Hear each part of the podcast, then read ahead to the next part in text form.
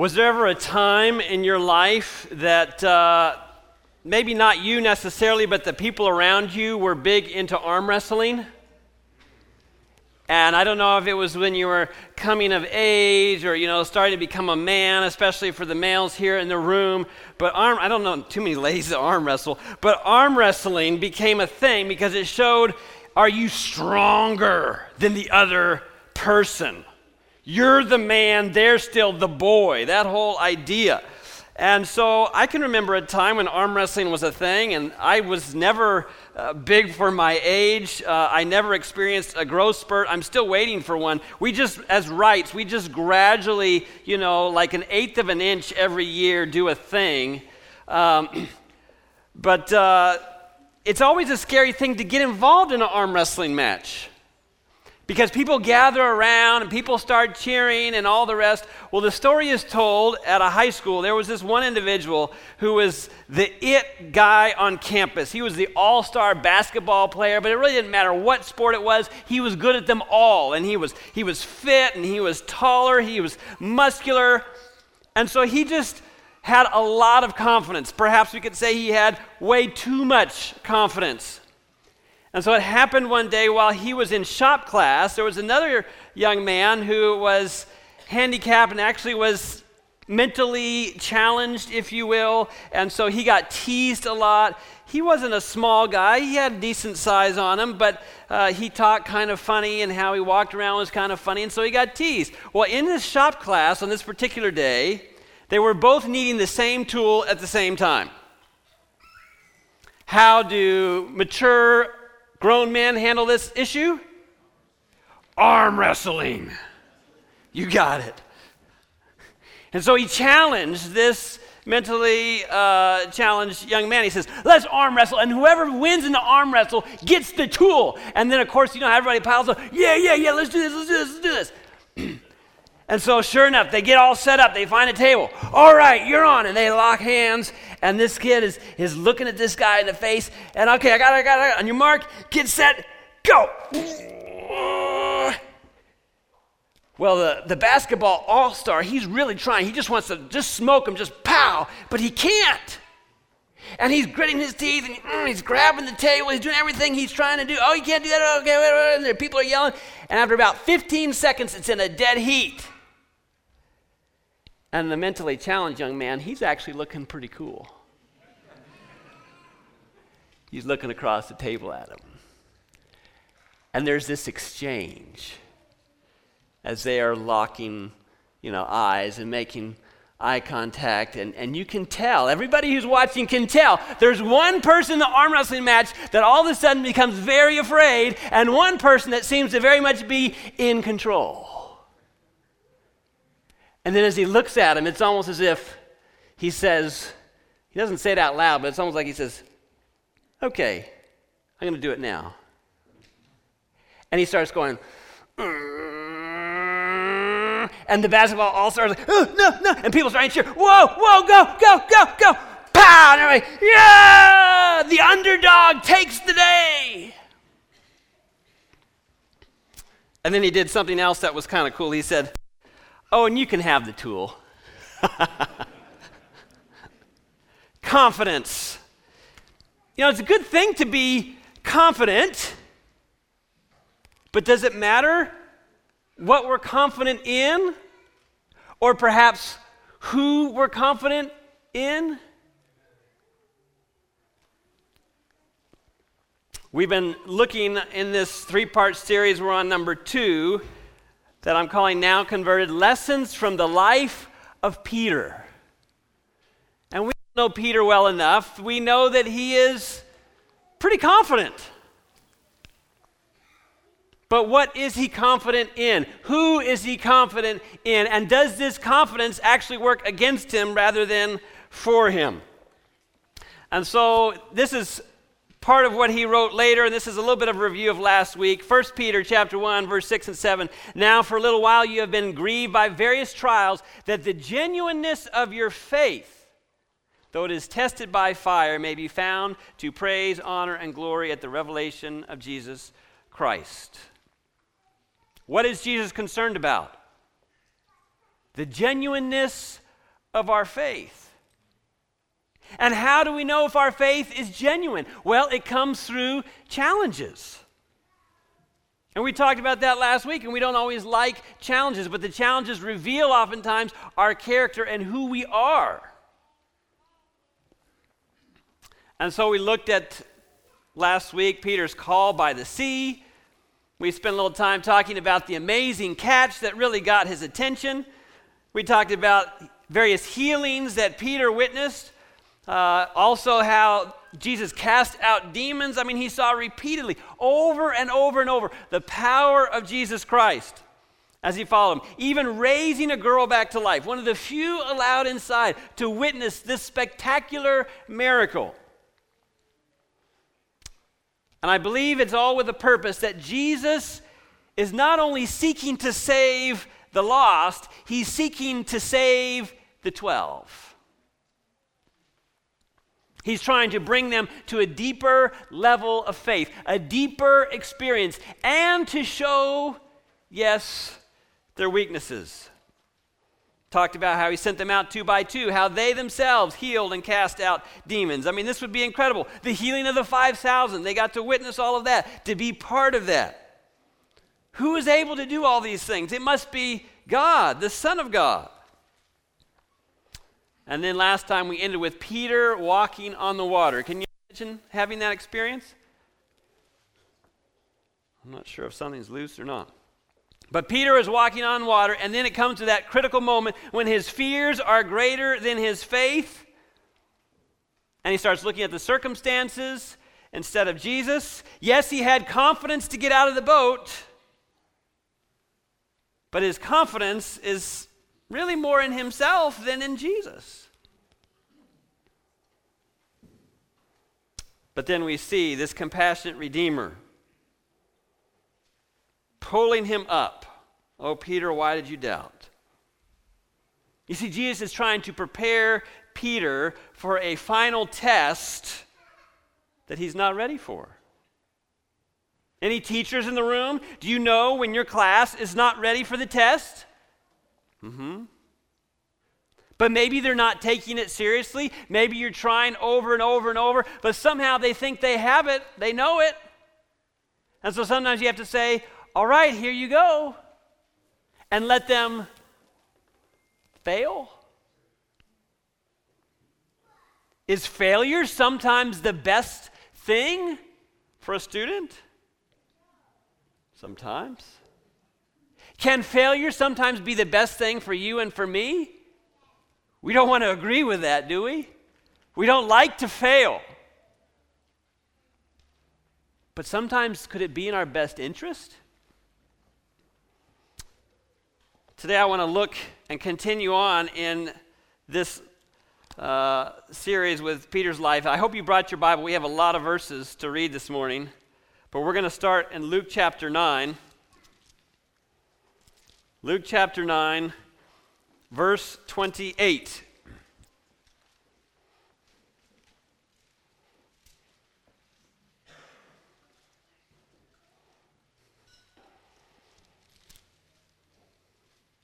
And before this, we have Peter's confession of Christ. We could spend time there, but we're not going to. Jesus predicts his death and resurrection and so on. Take up the cross and follow him. But then here in verse 28 it says, Now it came to pass about eight days after these sayings that he took again Peter, James, and John and went up the mountain to pray. Again, only these three. Could it be that Jesus knows that these three are going to also be the ones that are going to witness his anguish in Gethsemane? And he has chosen with them, chosen them now to be with him on this mountain in preparation for that valley? And why did they go to the mountain to pray? Have you ever thought about that? We often think about the transfiguration and his glory and his majesty and, and the splendor and all of that. But what led them to the mountain to pray? Before we continue on, Desire of Ages helps us with that, page 419 and 20. It says, The man of sorrows pours out his with strong crying and tears. I think pours out his heart with strong crying and tears. He prays for strength to endure the test in behalf of humanity. He must himself gain a fresh hold of omnipotence, for only thus can he contemplate the future. Jesus is overwhelmed. And he pours out his heart longings for his disciples that in the hour of the power of darkness, their faith may not fail. Jesus is overwhelmed and he's worried about his disciples that they're not ready. And so he goes up to pray, yes, for himself, but he's also going to pray for the 12 that they won't be overcome by the power of darkness, that their faith may not fail. Continuing on in our story, verse 29 As he, Jesus, prayed, the appearance of his face was altered, and his robe became white and glistening. And behold, the two men talking with him were Moses and Elijah, who appeared in glory and spoke of his decease, which he was about to accomplish at Jerusalem. But Peter and those with him were heavy with sleep. And when they fully awoke, they saw his glory and the two men who stood with him. Where are Peter, James, and John? Sleeping. Sleeping. Jesus is concerned. They're not concerned. Jesus is overwhelmed with the task before him. They're not overwhelmed. We've got this, Jesus. It'll be fine. Let's just rest. And here, God the Father does something amazing. He lets humanity peek at His glory. And not only that, but Moses and Elijah get to spend some time with Jesus. Instead of choosing angels to come down to encourage Jesus, he chose two individuals who themselves had experienced trials on this earth. Isn't it true? Two people that could empathize with Jesus. I mean, think about that for a moment. What an incredible honor to be Moses or Elijah and minister to Jesus in an hour when he is overwhelmed. He needs a fresh uh, filling, if you will, of the Holy Spirit, of the divine, of his plan, of his mission, of his purpose. And of course, we know Moses was a sign of victory over death for those who will come forth on resurrection morning. Elijah, a sign of those who will be translated without seeing death at Christ's return. Moses had pleaded for Israel as Christ is now pleading for his disciples and the human race. Elijah had known loneliness for three and a half years and famine, and he bore the nation's hatred and woe. And I imagine both of them knew what it was like to feel very much alone. Moses, yes, surrounded by people, but very much alone in his mission. Elijah alone by the brook. Elijah alone before the king, Elijah alone before the prophets of Baal, Elijah alone as he flees and is discouraged. But what is their conversation about? Salvation of lost humanity. Jesus, concerned with the human race, concerned with his disciples. And disciples Hmm. unconcerned.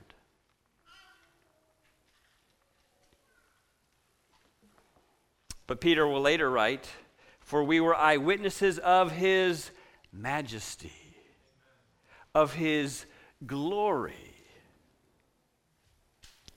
Could it be that not just Jesus, but God the Father knows that these three need an extra portion?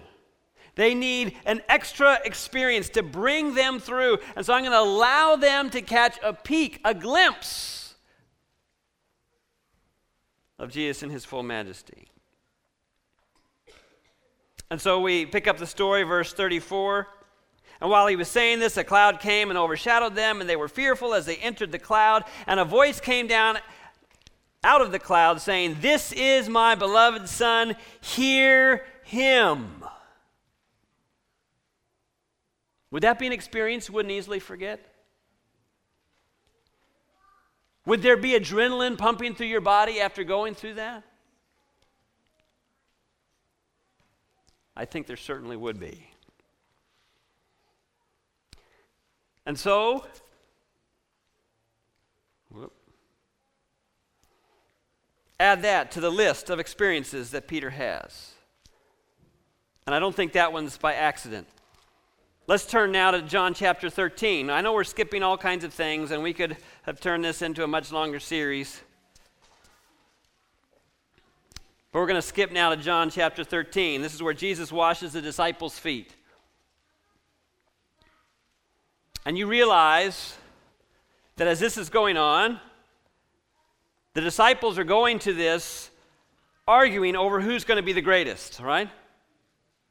There's some contention, there's jealousy, there's strife, there's jockeying for position. Who will sit at Jesus' right and on his left? And there's no servant there to wash feet. Whose job was it now to take on this task? Any of the disciples could have taken it on. Any last one of them. But not one of the 12, not one, would lower themselves enough to do the task. And Jesus, again, is overhearing all of this conversation. I mean, this is it. This is right here. We're almost at the, the completion of his ministry. The cross is just literally days, if not almost hours away. And here, this group of 12 is arguing for position they're too proud, too arrogant to wash anybody's feet. How's this going to work? How are they going to make it through this testing time? They're not ready for the test. The final is almost here, and they're not ready. Desire of Ages 644 says this How is Christ to bring these poor souls where Satan would not gain over them a decided victory? How could he show that a mere profession of discipleship did not make them disciples or ensure them a place in his kingdom? How could he show that he is loving service, true humility, which constitutes real greatness? How was he to kindle love in their hearts and enable them to comprehend what he longed to tell them? How? How? How? My time is almost up. How am I going to do this? But look at these verses in John chapter 13, verse 3. He's going to model it.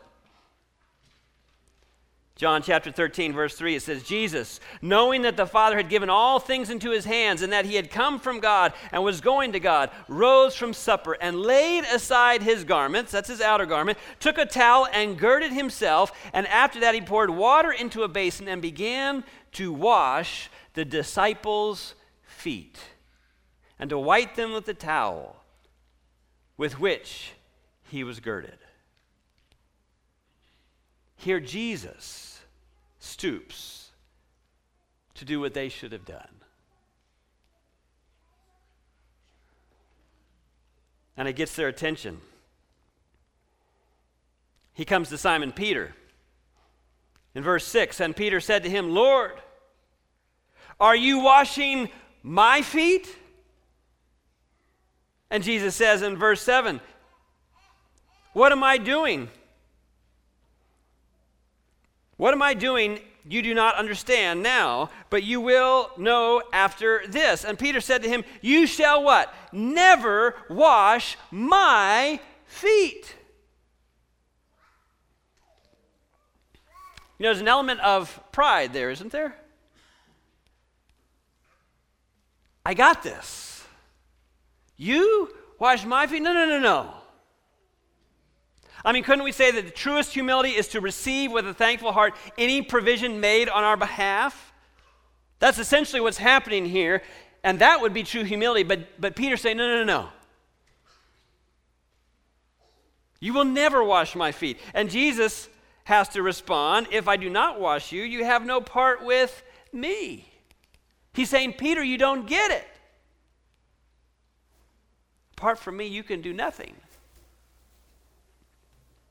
Doesn't our pride and our ego just get wedged in there, even in our religiosity of going to church, of going through the practices, of paying our tithes and our offerings, of whatever that we do? But Jesus says, No, you need to do this. And we say, No, no, no, I'm above that. I don't need that.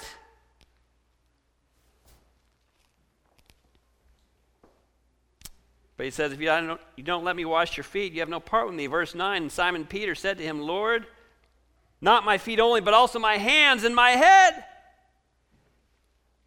Does he get it?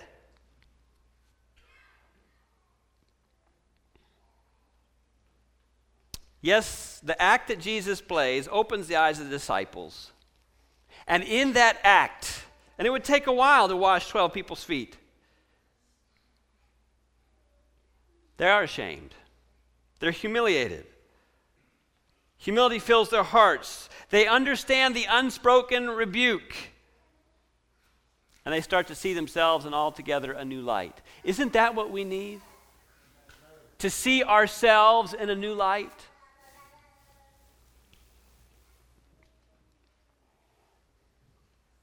So they finish supper.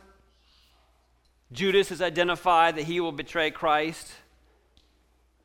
As they get up and leave, there's another interaction that involves Peter. I know there's so much here that we can't unpack, but I want to look at this interaction, and for this one, I like the account in Mark.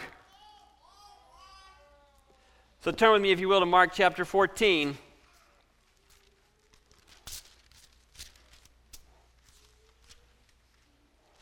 This would be on a Thursday night. Somewhere between Thursday night and Friday morning, Jesus is arrested and tried, and by Friday morning, he's nailed to the cross. So we are just hours away here. It's coming down to the wire. Mark chapter 14, beginning verse 26, we read And when they had sung a hymn, they went out to the Mount of Olives. That's the Last Supper. And then Jesus said to them, All of you, how many? All of you will be made to stumble because of me this night. For it is written, I will strike the shepherd, and the sheep will be scattered, quoting Isaiah 53. But after I've been raised, I will go before you to Galilee. And Peter speaks up, verse 29. Peter said to him, and here's Peter's confidence even if all are made to stumble, yet I will not. Time of trouble's coming. When people will be caught unaware. The ten virgins, and they're sleeping. You know, Lord, even if all are asleep, I won't be sleeping. My eyes are open to the signs of the times. I've read the great controversies. I've been through Daniel and Revelation. I can parse the verses. I know it's coming down the pike. Even if all are asleep, I will not be asleep. I'll be awake. I'll never deny you.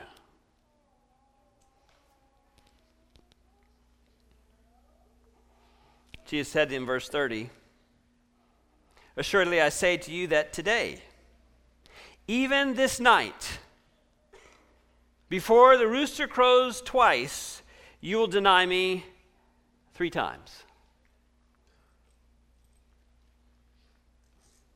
Does Peter hear it? Does he humble himself? Does he say, Lord, really? Me?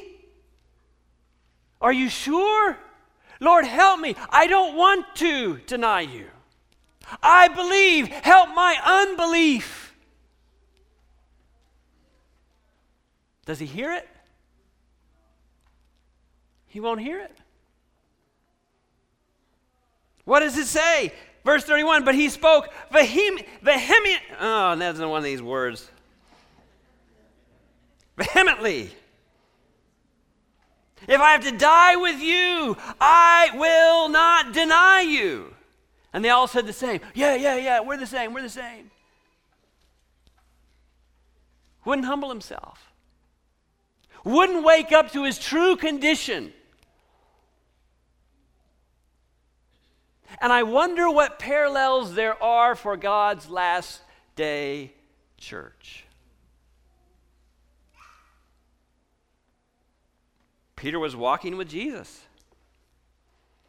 Peter was a disciple of Jesus. Peter is helping him with the miracles that Jesus is performing. Peter is casting out demons. Peter is part of the inner circle. He has plenty of one on one time with Jesus himself. But Jesus is telling him when the final test comes, you'll deny me. No, I won't. He won't even hear of it.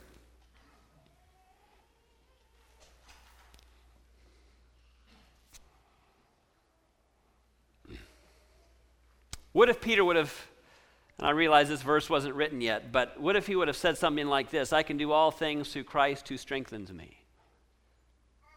What if he recognized his weakness? What if he would have claimed this verse in 2 Corinthians 12 9, which of course wasn't written yet either, but what if this would have been his attitude? My grace is sufficient for you, for my strength is made perfect in weakness. Jesus, I need your strength because I realize as a human being I'm weak. And Paul later goes on, therefore, most gladly rather boast in my infirmities that the power of Christ may rest upon me. Lord, I need your power. I need confidence in your strength to get me through this trial, this time of testing. Lord, I don't want to be confident in self. I want to be confident in you and you alone. What if Peter would have taken that posture? I believe the whole rest of the story would be very different. I believe the Garden of Gethsemane would have been very different. I believe he would have stayed up and awake and prayed. Why? Because Jesus said this very night, Lord, help me. Desire of Ages 673 says this When Peter said he would follow his Lord to prison and to death, he meant it, every word of it. So you can't say he wasn't sincere. But what does it say? He didn't know himself. Hidden in his heart were elements of evil that circumstances would fan into life. Do you know yourself? Do I know myself? I mean, we can say all kinds of things and we can mean it. Our heart can be in it. But there's only one that can search our hearts and our minds and know what character defect still lies within. What elements of evil are still being cherished. That at that critical moment, when the fan is, when the, the flame is fanned, if you will, they'll come to life. Christ's solemn warning was a call to heart searching. Peter needed to distrust himself and to have a deeper faith in Christ. What if he would have said the same thing he said on the Sea of Galilee? Lord, save me or I perish.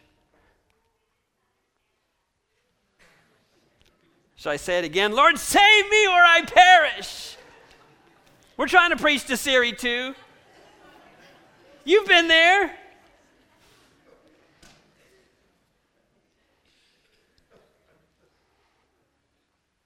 I believe if he would have said that, he would have been kept. But rather, Peter felt that he was distrusted. He thought it was cruel. In fact, he was offended. Let's go on.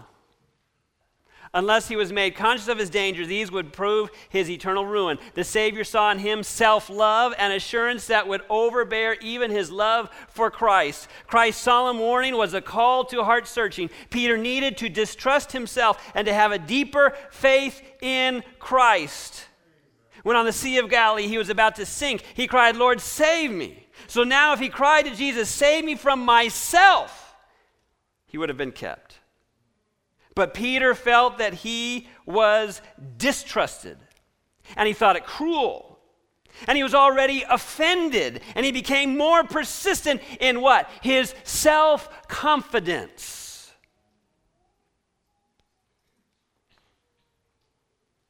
Again, confidence isn't necessarily a bad thing, but if it's all self confidence,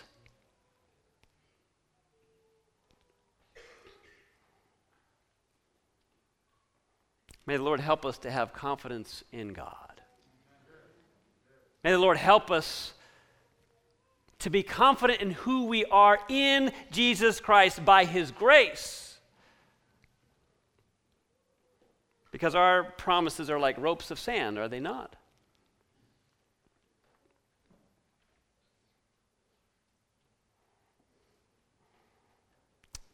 In Luke's account of this same set of verses, Luke 22, verse 31, he says, And the Lord said, Simon, Simon, that's Peter. Indeed, Satan has asked for you that he may sift you as wheat. But I have prayed for you that your faith should not fail. Jesus is praying for him at the transfiguration. Jesus is saying, I've prayed for you here at this moment. And we're going to see he prays for Peter in the Garden of Gethsemane. Friends, Jesus is praying for you and me by name. As the loving Redeemer of mankind, and He knows where our weak spots are, and He's doing everything He can to prepare us for the final test. And what's our attitude? You ever tried teaching a student that doesn't want to learn? Good luck with that.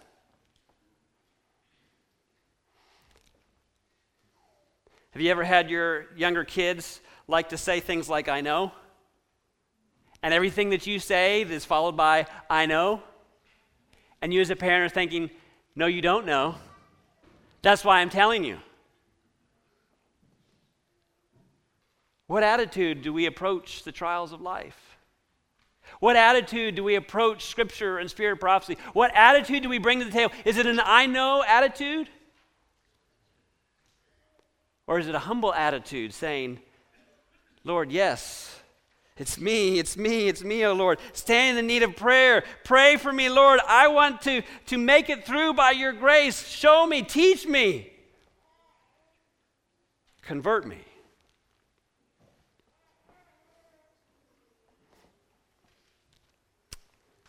Turn, if you will, to John. We're still following this same story, but we're taking it from different, different accounts. This is also right after the Last Supper. They're outside. John doesn't mention the part about Peter. But I believe it's right there at the same time. John chapter 15, verse 1, he says, I am the true vine and my Father is the vine dresser. Every branch in me that does not bear fruit, he takes away, and every branch that bears fruit, he prunes, that it may bear more fruit.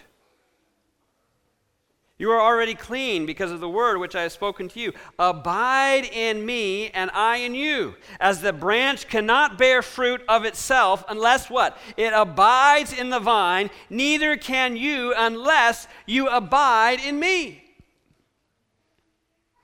I'm going to be strong. I'm going to go through. If it's going to be based on I'm going to, no, you're not. You abide in the vine.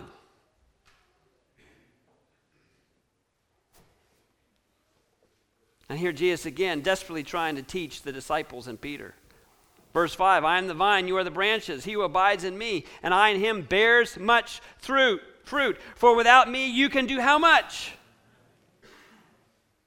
We still like to read it different. I can only do some. I can only do a little bit, or, or a lot of bit, or whatever bit, but I'm going to do something. But the verse says you can do nothing apart from Jesus Christ. Are you going to stand at the end apart from Jesus? Are you going to make it through Jacob's time of trouble apart from Jesus? Verse 7 If you abide in me and my words abide in you, you will ask what you desire, and it shall be done for you. By this my Father is glorified. Abide in me. And then we're going to turn back to Matthew. I told you we had a lot of verses today. Matthew chapter 26. We're coming here to the close.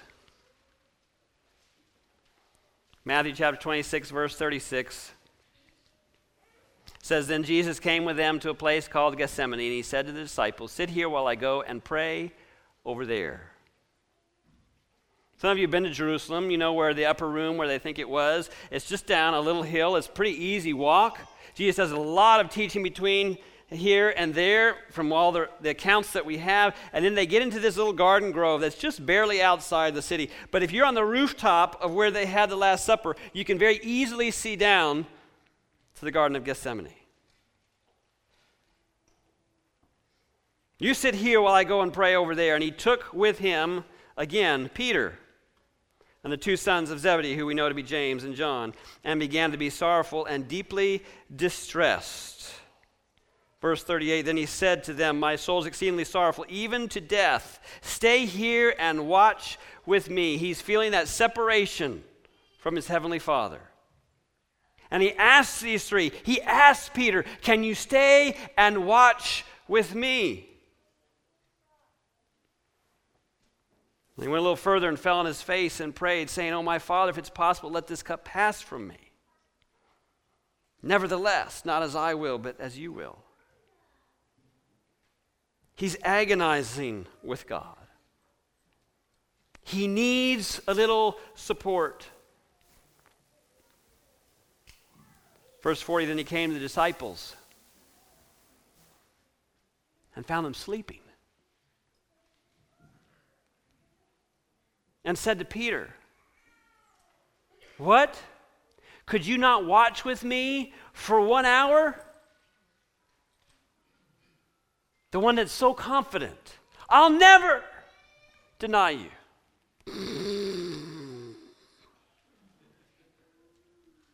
And he tells Peter, verse 41, watch and pray, lest you enter into temptation. The spirit indeed is willing, but the flesh is weak.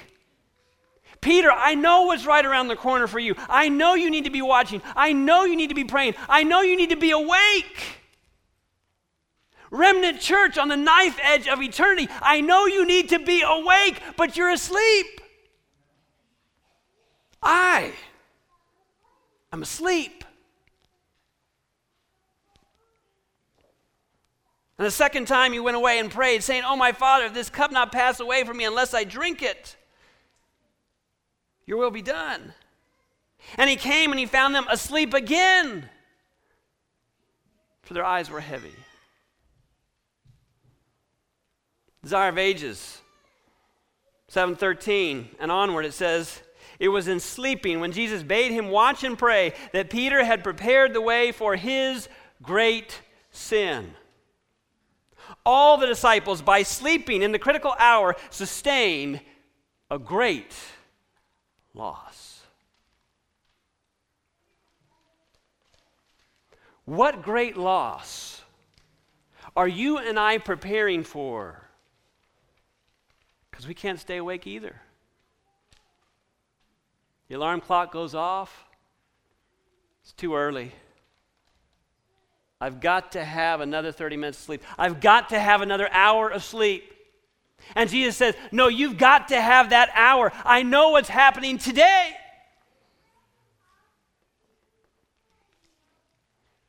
Had those hours in the garden been spent in watching and prayer, Peter would not have been left to depend upon his own feeble strength.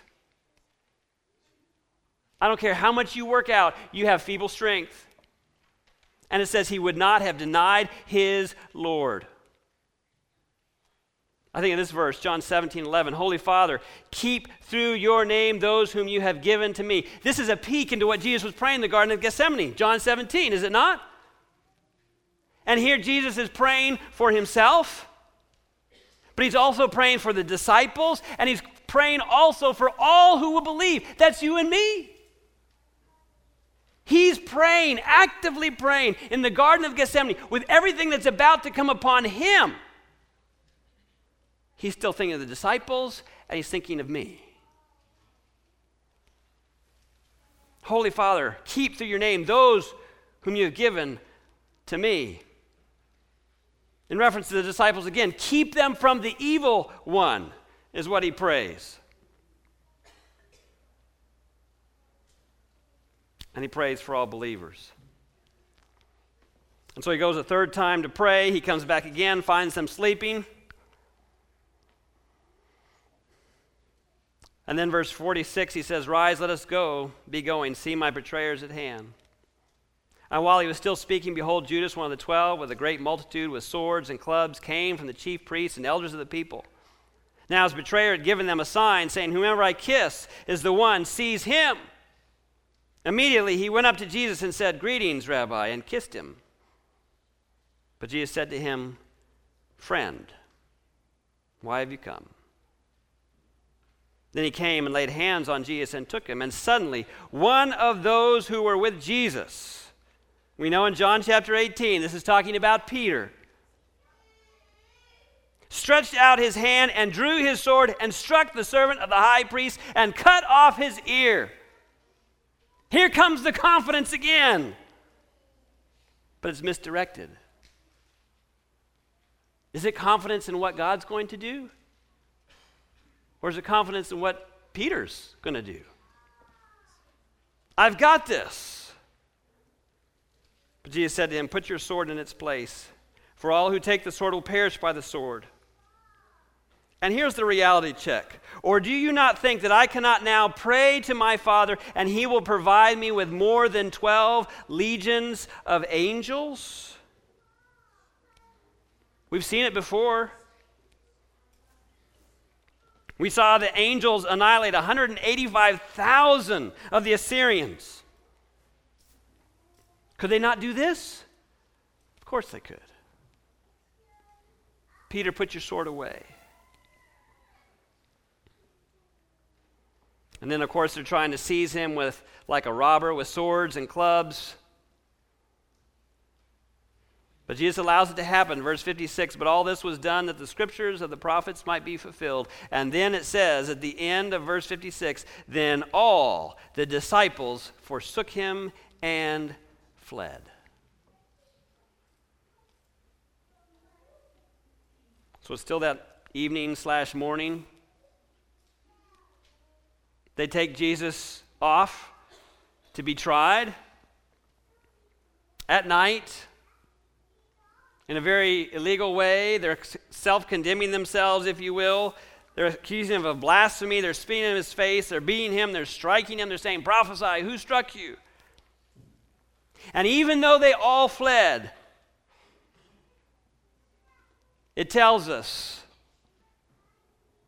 in verse 69 now Peter sat outside in the courtyard. Why is Peter there? He's curious what's going to happen? How's this going to go? And so he's there, but he's assuming the guise of not a disciple. Spirit of prophecy tells us John is there too. And John is fine being a disciple of Jesus, and he's just taking it. He's not trying to hide or disguise himself. But Peter, on the other hand, is trying to disguise himself. He's trying to get in with the crowd that took Jesus, and he's just trying to mingle with them. And they're the ones that called Peter out. In fact, we could say Jesus, excuse me, Peter denies Jesus before any words escape his lips.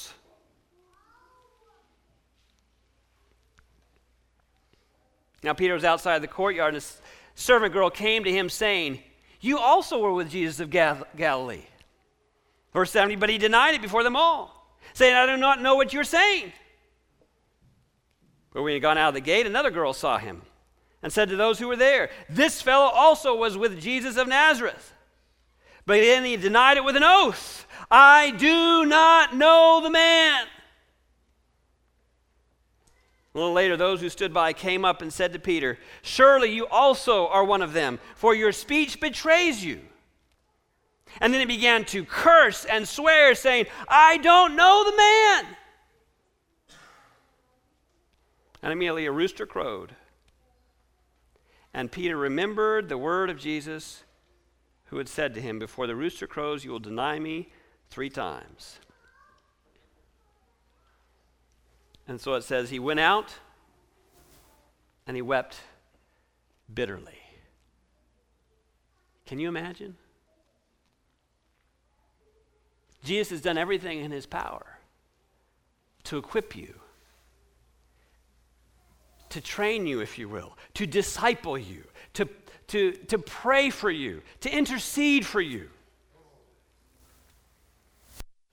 And he even said very specifically and in a straightforward fashion, Tonight, Peter. And he won't hear of it. And at the critical moment, he sleeps yet again. And now it happens exactly as Jesus said it would happen. And he's shattered. He's humiliated.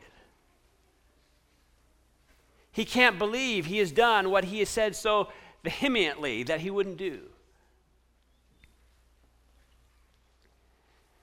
Desire of Ages 7 12 and 13 says, While the degrading oaths were fresh upon Peter's lips, and the shrill crowing of the cock was still ringing in his ears, crowing of the cock was still ringing in his ears, the Savior turned from the frowning judges and looks full upon his poor disciple.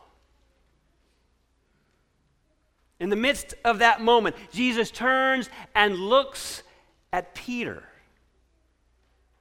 At the same time, Peter's eyes were drawn to his master, and in that gentle countenance, he read deep pity and sorrow.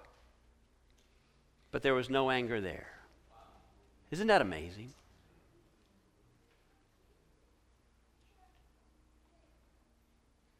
Mess up of all mess ups by not an outsider, but an insider, someone close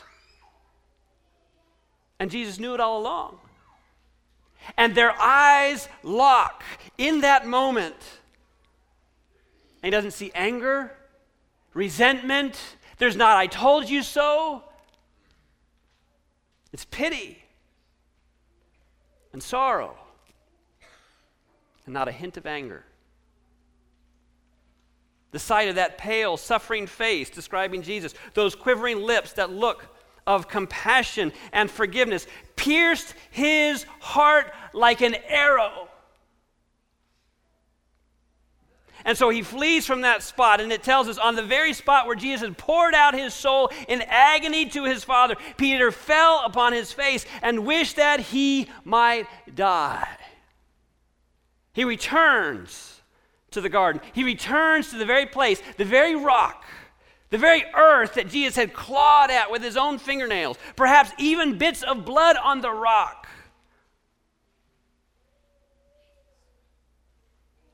And he wished it was over.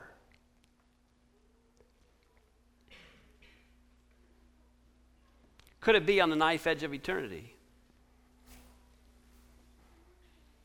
I'm asleep. I'm overconfident thinking because I've been with Jesus, I've ministered with Jesus, that I've served with Him, I've been involved in Bible studies and evangelism, I've paid a faithful tithe. Could it be that I'm not prepared to meet the final crisis? That I'm not able to meet the final test?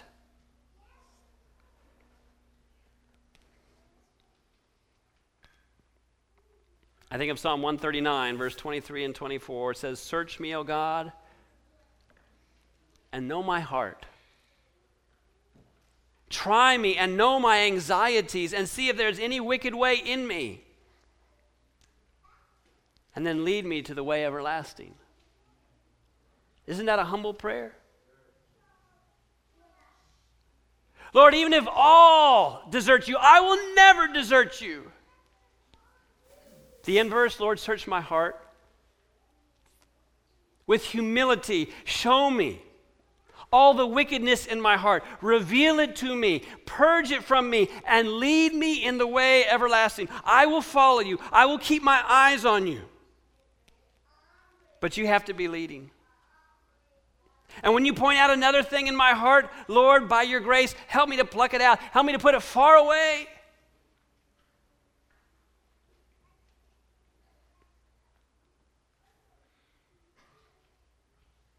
If Peter would have prayed this prayer, if we will pray this prayer, if I will pray this prayer, the outcome will be very different. Simon, Simon. Put your name in there. David, David. Indeed, Satan has asked for you that he might sift you as wheat. But Jesus says, I've prayed for you, David, that your faith should not fail.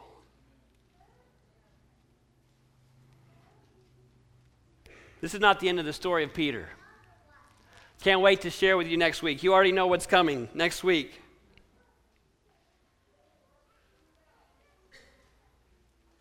But in this moment today, I want to make an appeal to anybody that might just be a little bit overly confident in themselves, in their Bible reading, in their knowledge, in their understanding, in their pedigree, in their whatever. Maybe there's somebody here that simply wants to say, Lord, I receive it. Call me Peter.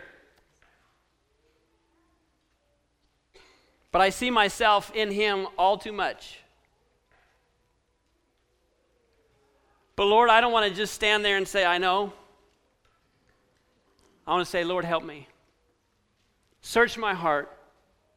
Show me specifically the things that need to weed out, and then give me the power by your grace to weed them out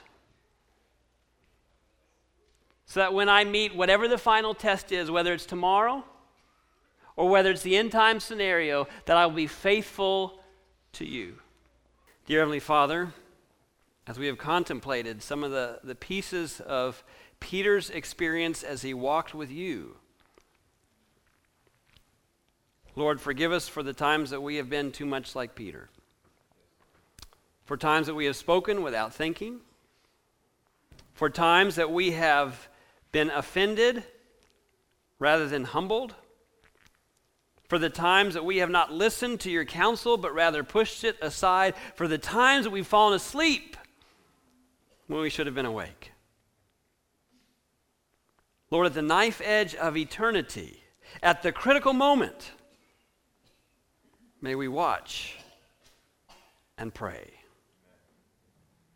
And by your grace, by your power, by nothing else but by the confidence of Jesus Christ who shed his blood for me. May we follow you today and today and today until you come, is our prayer in Jesus' name. Amen.